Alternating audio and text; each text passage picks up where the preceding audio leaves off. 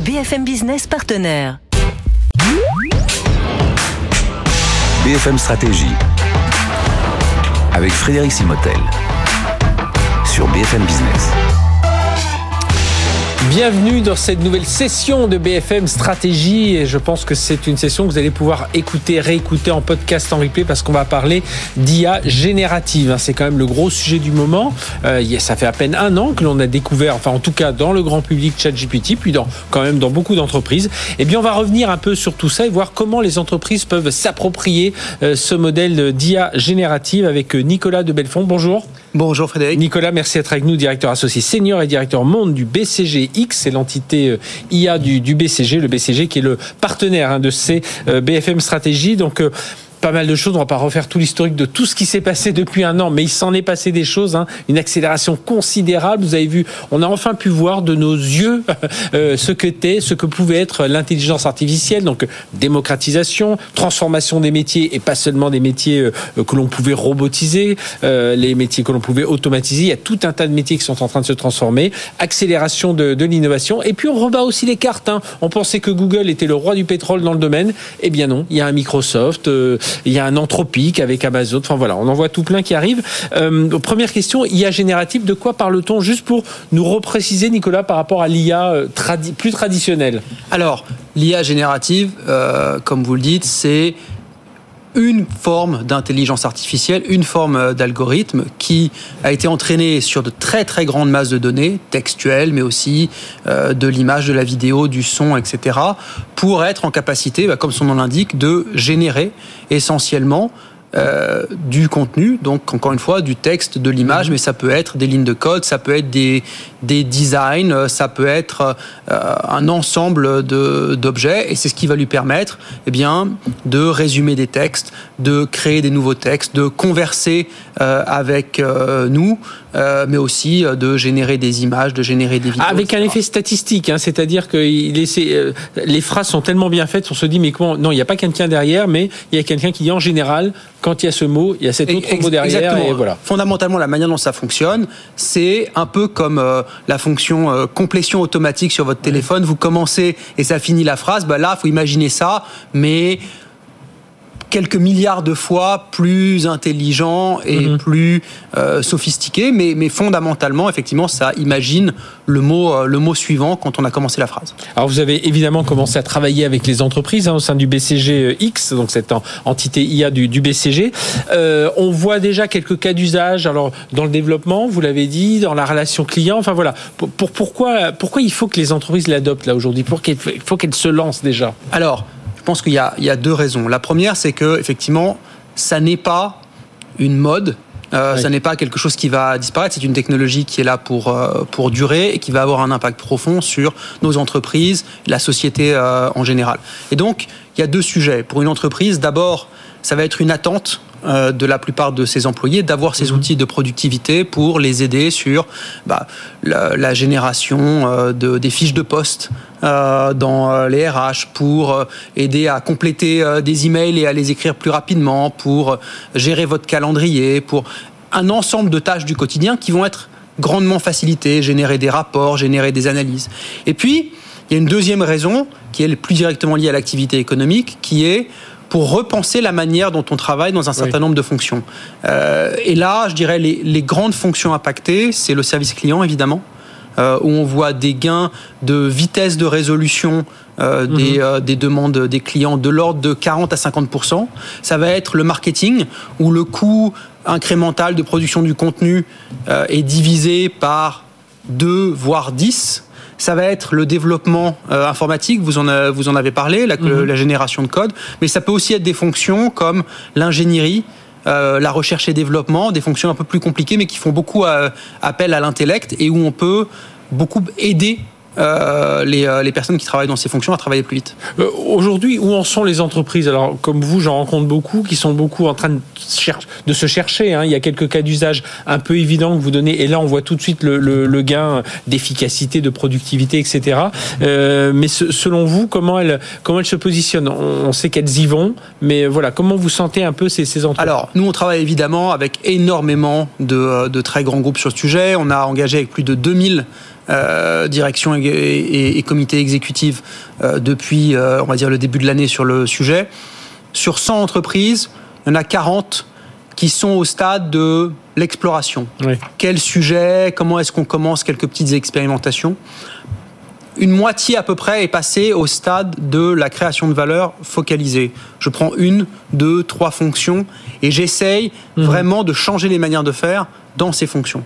Et puis, on va dire un peu moins de, 10% sont passés euh, sur un stade de euh, comment est-ce que je déploie ça à très grande échelle? Comment est-ce que je change beaucoup plus largement que sur une fonction, mais sur une grande partie de l'entreprise, les manières de faire? C'est très différent d'un secteur à un autre les secteurs des services, et je pense en particulier aux télécoms, à l'assurance, euh, à la banque dans certains pays, sont plus avancés.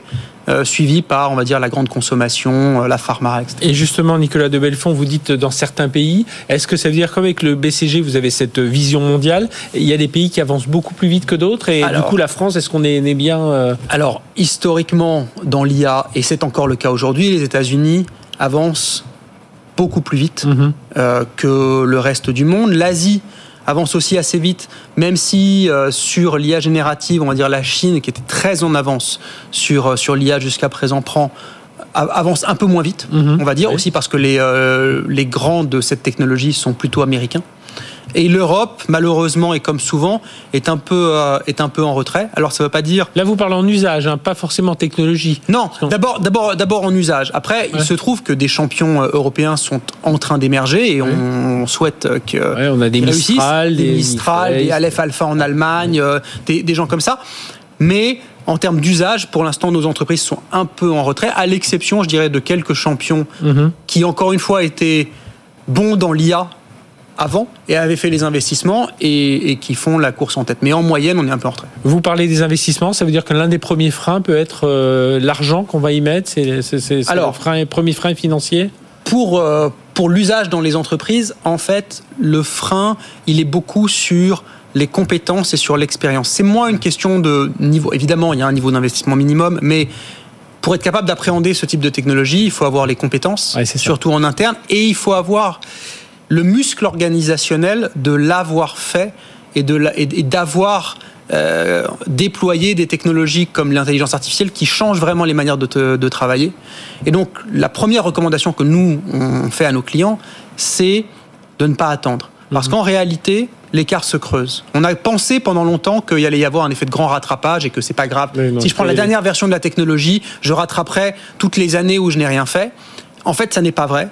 Et les leaders creusent l'écart parce qu'ils ont construit ce muscle organisationnel qui leur permet d'aller. Il faut y aller, mais de, ce que j'entends dans, dans, dans, ce que vous dites, c'est qu'il faut y aller en, en étant sûr d'avoir les compétences. Alors, soit accompagné, soit en interne, soit en externe, mais mm. en tout cas en ayant les compétences. Passe, euh, bah, en fait, un peu structurer quand même son, son offensive. Voilà. Et alors, c'est encore plus vrai sur sur l'IA générative parce que c'est une euh, technologie qui d'abord est très nouvelle, évolue extrêmement vite, n'est pas complètement mature d'un certain côté est assez boîte noire, c'est-à-dire que le fonctionnement intime de ces algorithmes. Euh, Mais on a beau dire que c'est de l'open source et tout ça. En fait, c'est très difficile à c'est très difficile à expliquer, et donc ça s'appréhende par l'expérimentation, par l'expérience. Mhm. Euh, j'ai l'habitude de dire, c'est plus proche de la biologie que des maths. On a besoin de toucher, on a besoin d'expérimenter, et, euh, et donc vraiment l'internalisation de cette compétence est essentielle. J'entends beaucoup aussi parmi les freins euh, bah, la, gestion des données, la confidentialité des données, tout ce qui est lié à la propriété intellectuelle aussi. Ça, ce sont, j'imagine, aussi des,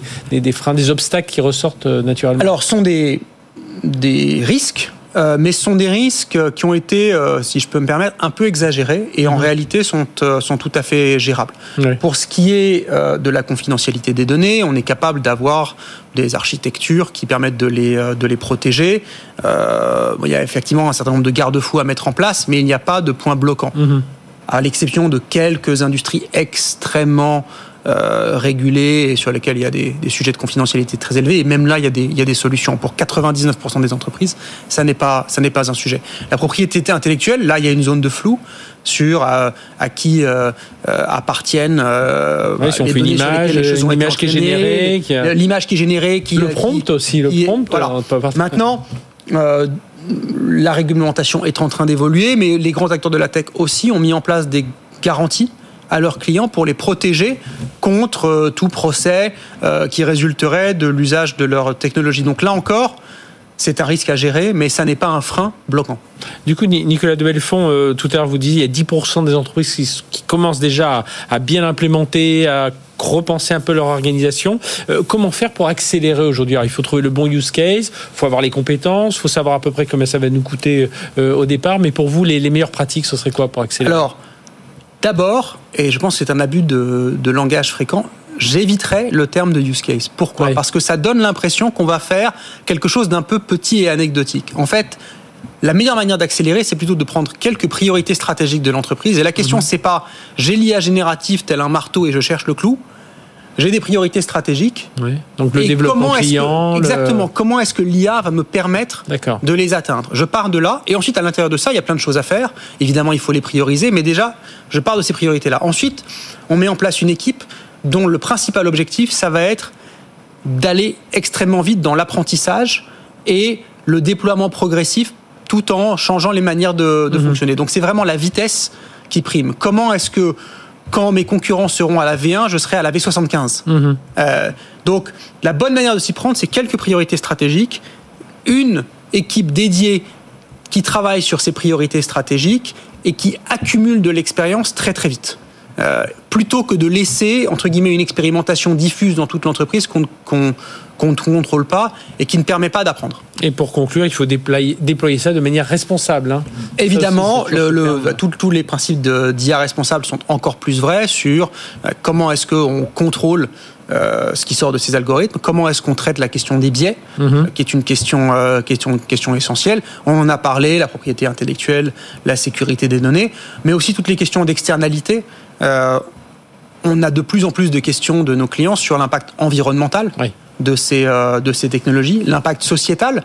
Euh, évidemment, alors beaucoup de choses ont été dites sur la destruction d'emplois qu'elle est causée mhm. par ces technologies. Je pense qu'elle est, elle est largement exagérée, mais néanmoins, l'impact sur l'emploi, il est réel. Euh, quantitatif ou qualitatif, le, job des gens va changer. Il faut l'anticiper, il faut l'accompagner, et donc ça, ça doit faire partie euh, de, l'agenda des entreprises. Eh bien, merci Nicolas de Belfond d'être venu nous parler de tout ça, de voilà cette poussée de l'intelligence artificielle euh, générative. voilà, c'est quand même le, la tendance en 2023, mais je crois que ça va être aussi en 2024 et aussi en 2025. Ça va tellement vite. En tout cas, merci d'avoir été avec nous, Nicolas de Belfond, directeur associé senior au sein et directeur monde du BCGX. Donc l'entité euh, d'intelligence artificielle du BCG. À très bientôt pour une nouvelle session BFM Stratégie.